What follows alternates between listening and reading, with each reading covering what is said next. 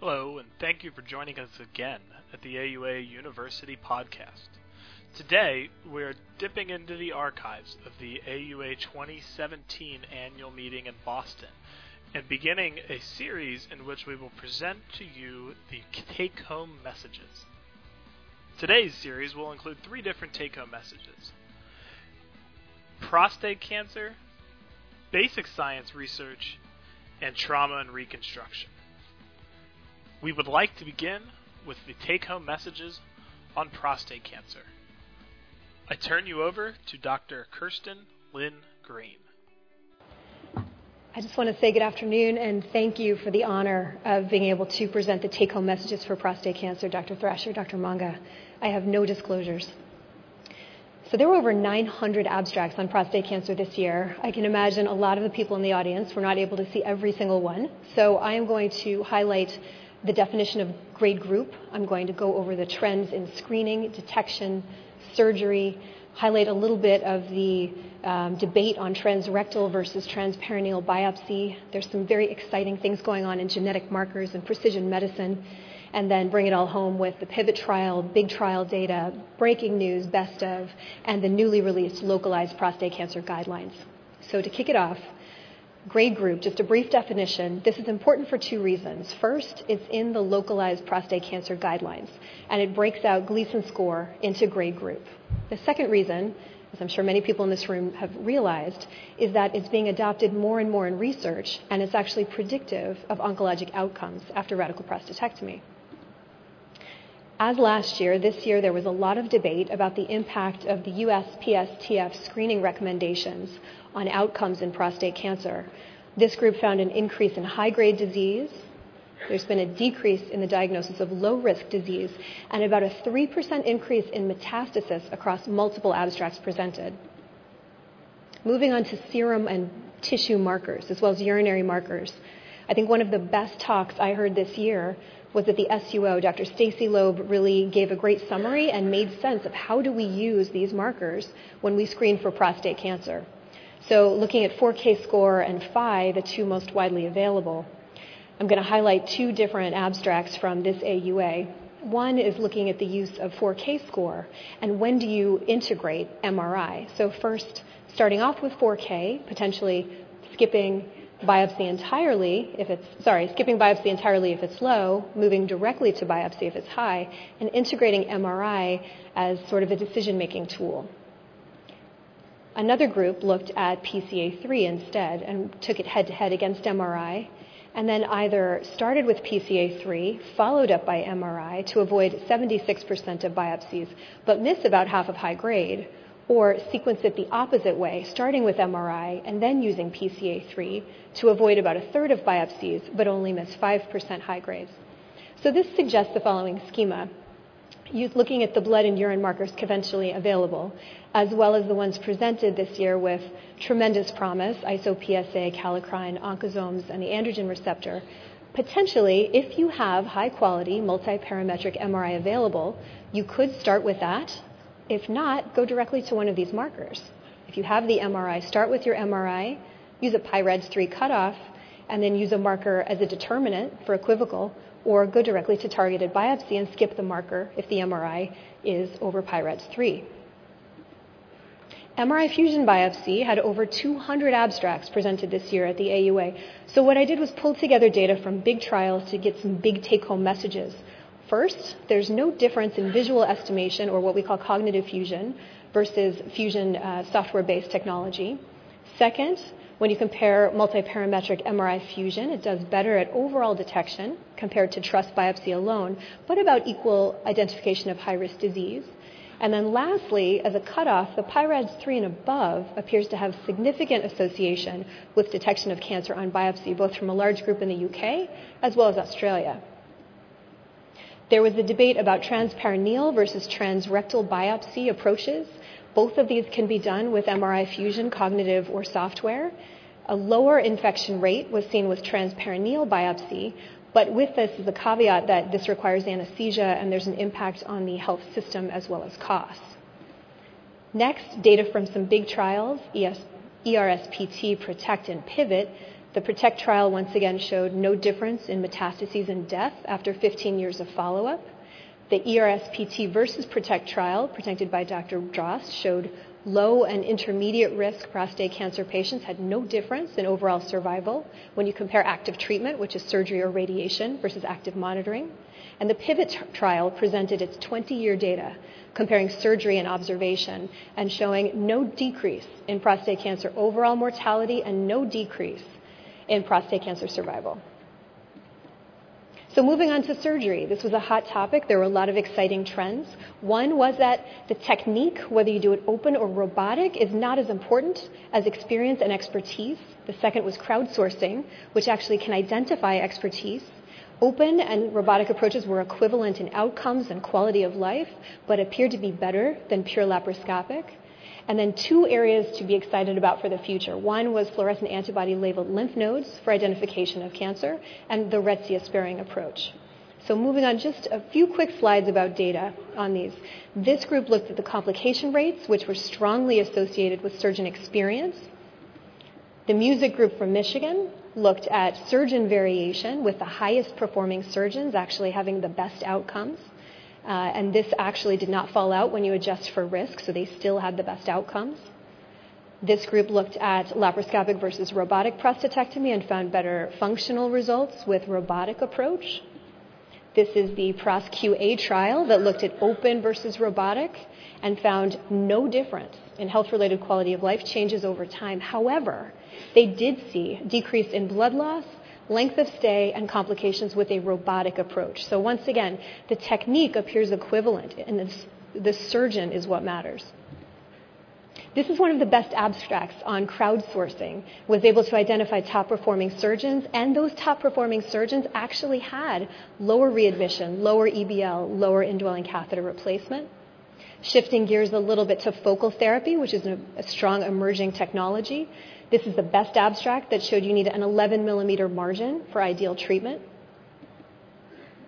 Now, switching a little bit to some of the really exciting genetic and um, precision medicine abstracts. This is a late breaking abstract that showed there was no difference, no racial disparity in terms of genetic variability in prostate cancer, and that significant interinstitutional variations potentially were the reason for racial disparity seen in other trials.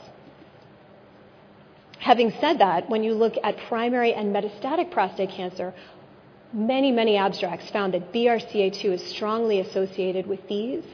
And with this best abstract, these were also seen in low risk cancer cases as well. So these germline DNA mismatch repair genes are an important emerging um, thing to follow. This is the Precision Medicine Best Abstract, which found that patient derived samples were able to be successfully cultured in vitro. You're talking about precision medicine and individualized care. This is powerful stuff for men with biochemical recurrence and the future of prostate cancer treatment. This, I think, is an important abstract to spend just a moment on. This was data from the AQUA registry, and it shows how we treat our men with prostate cancer in the United States. I think take a look down here. This is stratified by the CAPRA risk score. And this shows how we treat very low risk men. The reason I'm calling this out is because now I'm going to present the localized prostate cancer guidelines. And if you look at this, you see about 60% of low risk men are still getting treated. And if we follow our guidelines, that's all about to change. So these are the localized prostate cancer guidelines from the AUA. It's a risk stratification using grade groups, which is why I started out with that as the definition. If you look at very low risk and low risk, for very low risk men, there's a strong recommendation we should be doing active surveillance for these men. For low risk men, again, a moderate recommendation for active surveillance, selective radical prostatectomy or radiotherapy uh, in high, higher risk men, and no evidence to support focal therapy. Looking at the intermediate risk group, and I think this was something that's very different. It was broken into favorable and unfavorable risk for both of these risk categories, we should be offering them either radical prostatectomy or radiation with ADT. There's a conditional recommendation for active surveillance in the favorable intermediate risk group, and once again, no evidence to support HIFU or local ablative therapy. The high risk patients, this excluded anyone T3, T4, we should be staging them with CT, MRI, or bone scan, we should be offering them radical prostatectomy or radiotherapy with ADT as a standard treatment, we should not be doing active surveillance. We should not be doing focal therapy or primary ADT on these patients. And then bringing it back to the genetics I had highlighted, this is the first time the guidelines have, for prostate cancer, have included considering a referral for genetic counseling for patients with high risk disease, those who have BRCA2. Uh, for those of you who saw the plenary, you know this ended with a think pink moment. So think about screening, but not only the men, but their families as well. And I just want to say thank you once again for the honor of presenting this. Thank you to the scientists for some breathtaking work this year and providing hope to not only patients, but to urologists for new treatment options. Thank you. We would like to continue with the take home messages on basic sciences. I will now turn you over to Jennifer Bishop, PhD. So I'd like to thank the organizers for the opportunity to present the take home messages for basic science. Dr. Thrasher, Dr. Monga, I appreciate this. So there were over 22 basic research sessions at the meeting, not including uh, an all day basic science symposium on Friday and a number of other research offerings. And these sessions comprised over 400 abstracts covering a wide range of topics, including GU cancers, physiology, pharmacology, and lower urinary tract dysfunction, BPH, stone disease, infertility, sexual function and dysfunction, and a number of other topics. So, as you can imagine, given the di- diversity uh, of research presented, it's rather challenging to uh, summarize take home messages in the uh, time allotted. But what I've done is identify a number of key themes that I think can uh, span the range of urologic disease. So, the hot topics that are uh, emerging and continuing from previous years uh, there's intense focus on molecular correlates of disease, both as biomarkers and in terms of their functional and clinical implications. There was uh, very elegant research presented on novel model systems, both to model disease, to understand etiology, and to identify new therapeutic strategies. And uh, there is uh, continuing interest in the contribution of the microenvironment to disease progression, both at the level of cell and tissue interactions, but also in terms of subcellular elements, including cell free DNA and extracellular vesicles. So, what I'm going to do in the uh, next few slides is just present some examples of research that I felt exemplified one or more of these key themes. So, in terms of molecular subtypes of disease, there was elegant research presented by Miller and colleagues from Los Angeles, in which they described intrinsic prostate cancer subtypes determined in diagnostic prostate biopsies. So, using a 37 gene signature that had previously identified three prostate cancer subtypes of differing biology, this was applied to two additional independent prostate cancer cohorts and the signature was able to cluster the new samples appropriately with the identified subtypes. And this suggested potential prognostic utility of this 37 gene signature in a treatment naive biopsy. Another study from the West Coast by Jameson et al. from San Diego described a genomic analysis of a longitudinal series of surgical prostate cancer bone metastases and the establishment of xenografts from the same patient. So essentially, this group was able to follow tumor recurrence in situ, and this is providing unique insights into the biology of bone metastasis. Furthermore, patient derived xenografts, both from the primary and metastatic lesions, are being used to interrogate the biology underlying the development of resistance and recurrence, and also to suggest alternative therapeutic approaches.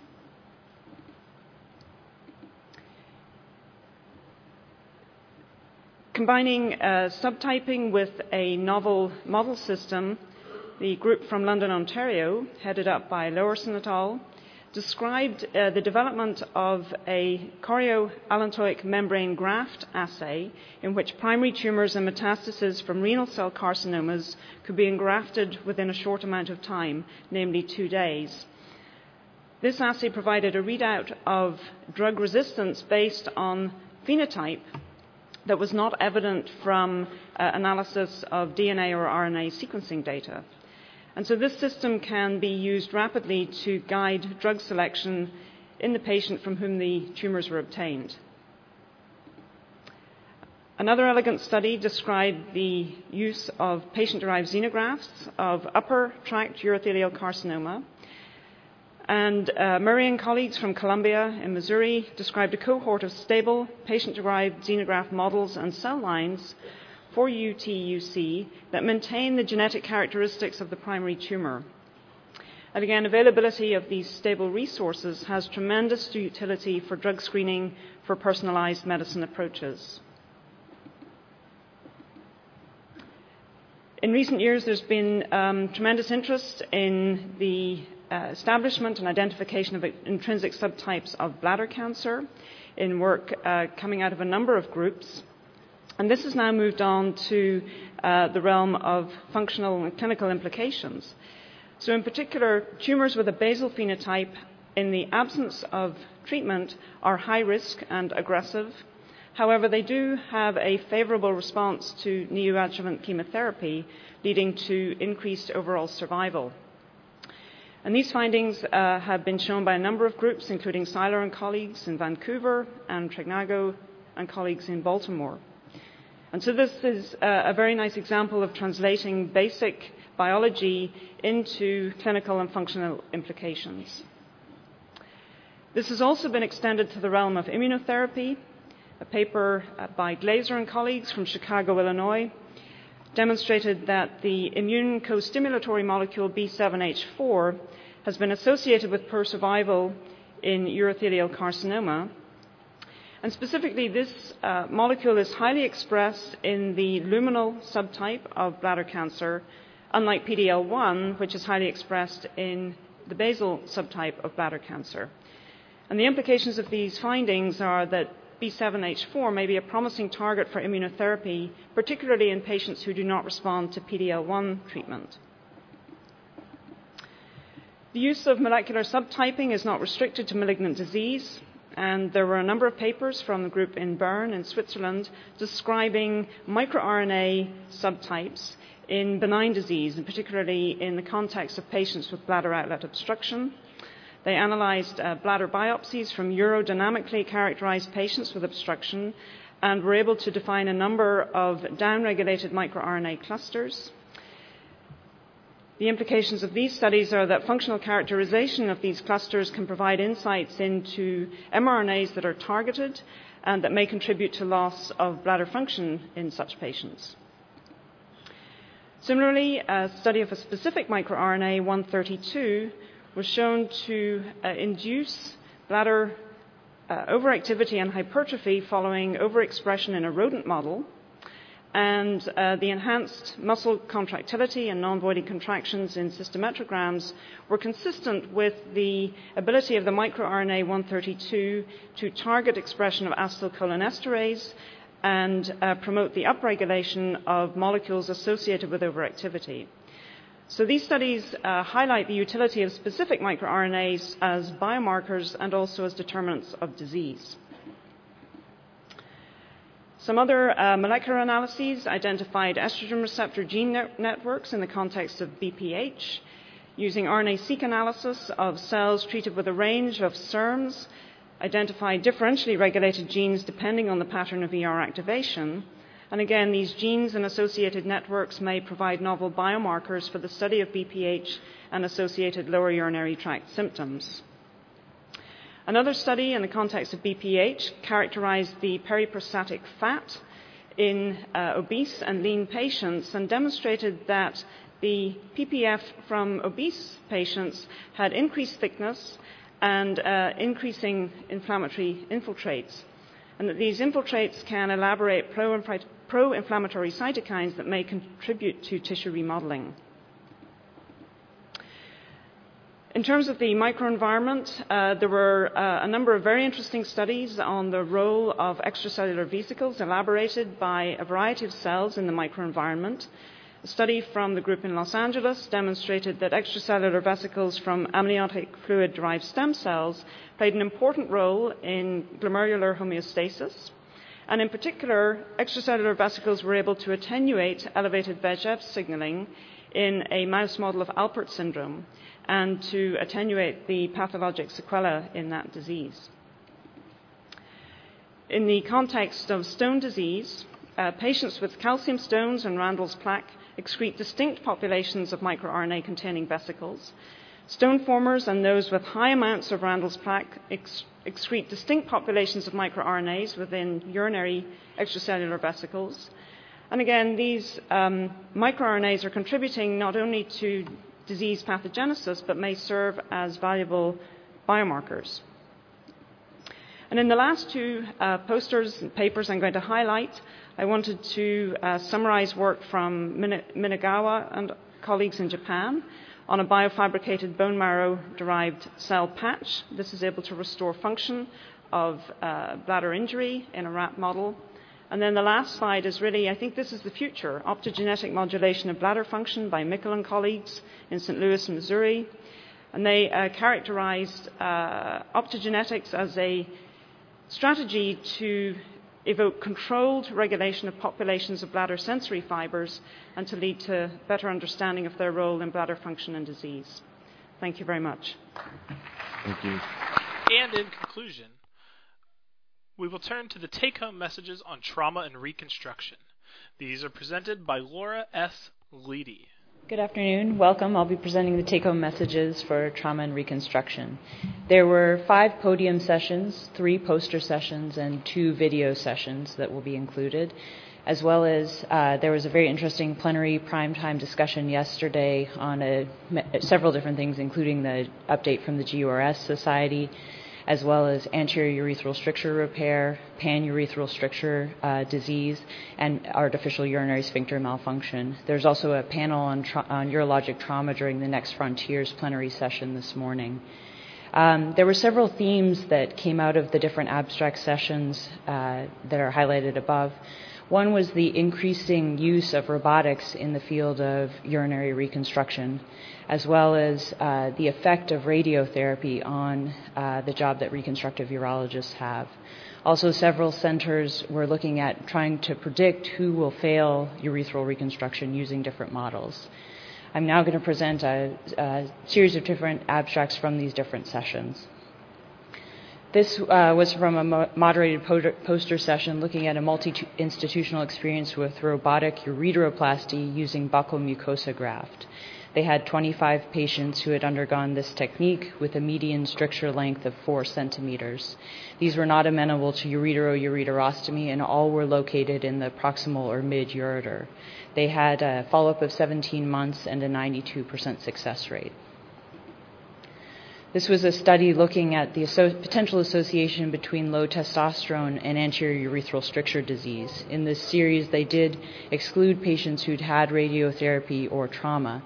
And in their center, they do encourage all men who present with urethral stricture disease to obtain testosterone levels. They did, in their uh, uh, database, identify 67 men who had pre-operative testosterone values drawn and compared them to age-matched controls in the NHANES database and found that 52% of patients with urethral stricture disease who had low testosterone versus 28% in the, in the NHANES database. Uh, and this was more profound in the younger patients.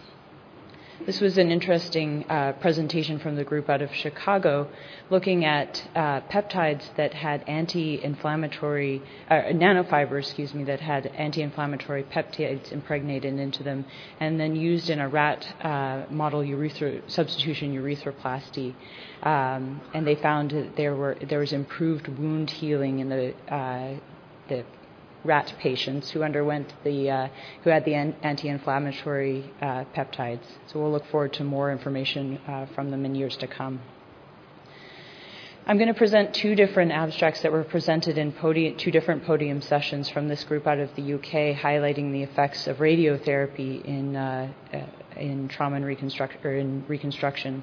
This one was 42 patients with a mean age of 63 years with refractory bladder neck contractures. Uh, 10 of the patients had prior radiotherapy. They did highlight the importance of looking at the bladder function of these patients and indicated these were highly selected patients with radiotherapy, all with greater than 200 cc bladder con- uh, capacities and relatively normal urodynamic parameters. Uh, they used a transperineal approach in all of them, and all patients were counseled that they would have um, artificial urinary sphincter placed in a delayed fashion. They had 97% success rate in the post surgical patients, the non radiated patients, and 70% success in the radiated patients. However, they did have uh, two of those patients who uh, developed a urosymphyseal fistula and uh, were worse off, they felt were worse off after the surgery. And this highlights careful selection is needed before reconstruction in these patients. They went on at a later time to present uh, the effects of radiotherapy on the outcome of rectourethral fistula repair and they found that in patients without radiation, 91% were able to have uh, a, a transperineal approach, versus the radiotherapy group, only 31% were able to have uh, a transperineal approach. The other 69% had to have an abdominal and perineal approach. Um, they did have good success rates in both groups. This was an interesting modification of the transcorporal artificial urinary sphincter placement out of Rio de Janeiro, Brazil. And uh, they described uh, creating the, the known uh, incisions in the corporal bodies, but then lifting flaps of the tunica albuginea to wrap around the bulbar urethra in a, in a loose and gentle fashion prior to placing the artificial sphincter. This group had 11 patients who had undergone this technique. Seven of them had had radiotherapy, uh, and some of those patients had also had a urethroplasty, whereas four of them had had uh, uh, a prior erosion, so a high risk group for artificial urinary sphincter placement. The cuffs used were five, five and a half, or six centimeters. The group did have a 27% erosion rate. Uh, however, uh, in the patients who had successful placement, they uh, were dry or one pad a day. Of note, they do close the corporal body defects using abdominal aponeurosis graft that they harvested during the placement of the reservoir. This uh, group, this is part of the Turns group, uh, six uh, fellowship-trained reconstructive surgeons who are attempting to create a predictive model of urethroplasty success or failure using uh, 500, over 500 consecutive EPA urethroplasties and over 700 consecutive substitution urethroplasties. And they found moderate sensitivity and specificity in their predictive model uh, and plan to increase their database to hopefully improve their ability to predict success and failure in urethroplasty.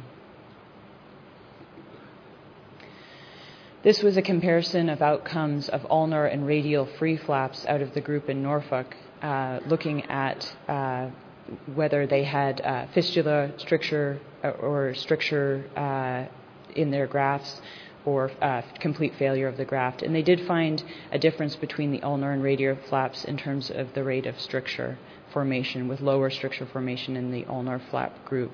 They plan to look further at the morbidity of the donor sites. This uh, is looking at an interesting study actually out of Japan that a rare group of people who have um, preoperative imaging prior to endoscopic therapy for their urethral stricture and then imaging prior to undergoing urethroplasty. And they did find increasing complexity of the urethral stricture uh, when the patients underwent DVIU or multiple endoscopic therapies or uh, a urethral stent placement uh, and that in several patients this increased the complexity of the urethroplasty that was needed from what was predicted on their initial imaging. This was a very nice three part study uh, done in, uh, in, from the group from Ireland. Uh, they were looking at traumatic catheterization in an attempt to prevent further urethral injury and the need for urethral stricture repair. Uh, and they first looked at, at the rate this was occurring in their center and found it to be 6.7 per thousand catheters placed. And they found uh, that this uh, increased the cost of the hospital stay for these patients and also um, that it, uh, it, led to Clavien class uh, grade 2 or greater complications. They went, then went on to look at the pressure required to rupture the urethra in porcine and cadaveric models and found 150 kilopascals of pressure or a greater than 40% increase in the urethral diameter uh, led to rupture. And then uh, they created a safety valve that could be placed on the syringe that's inflating the balloon that would uh, stop the, the inflation at greater than 150 kilopascals. They've now used this in 100 patients and so far have not had any urethral injuries. Uh, in, on further questioning, they did demonstrate, they did say the device cost about $2 uh, to make and can be either sterilized or used uh, in a disposable fashion. These are two different uh, videos that are, are, worth viewing. One is a radial forearm flap substitution urethroplasty for treatment for a long uh, urethral defect out of Seattle, Washington. Also, uh, the reconstruction of two uh, concurrent ipsilateral ureteral strictures that were repaired in, with a robotic technique using uh, an appendiceal onlay and the more distal using a non-transecting ureteral reimplantation. Thank you so much and safe travels home. Thank you. Thank you, everyone, for listening, and we will continue with this series. All of our podcasts are available on iTunes and Android and at university.auanet.org.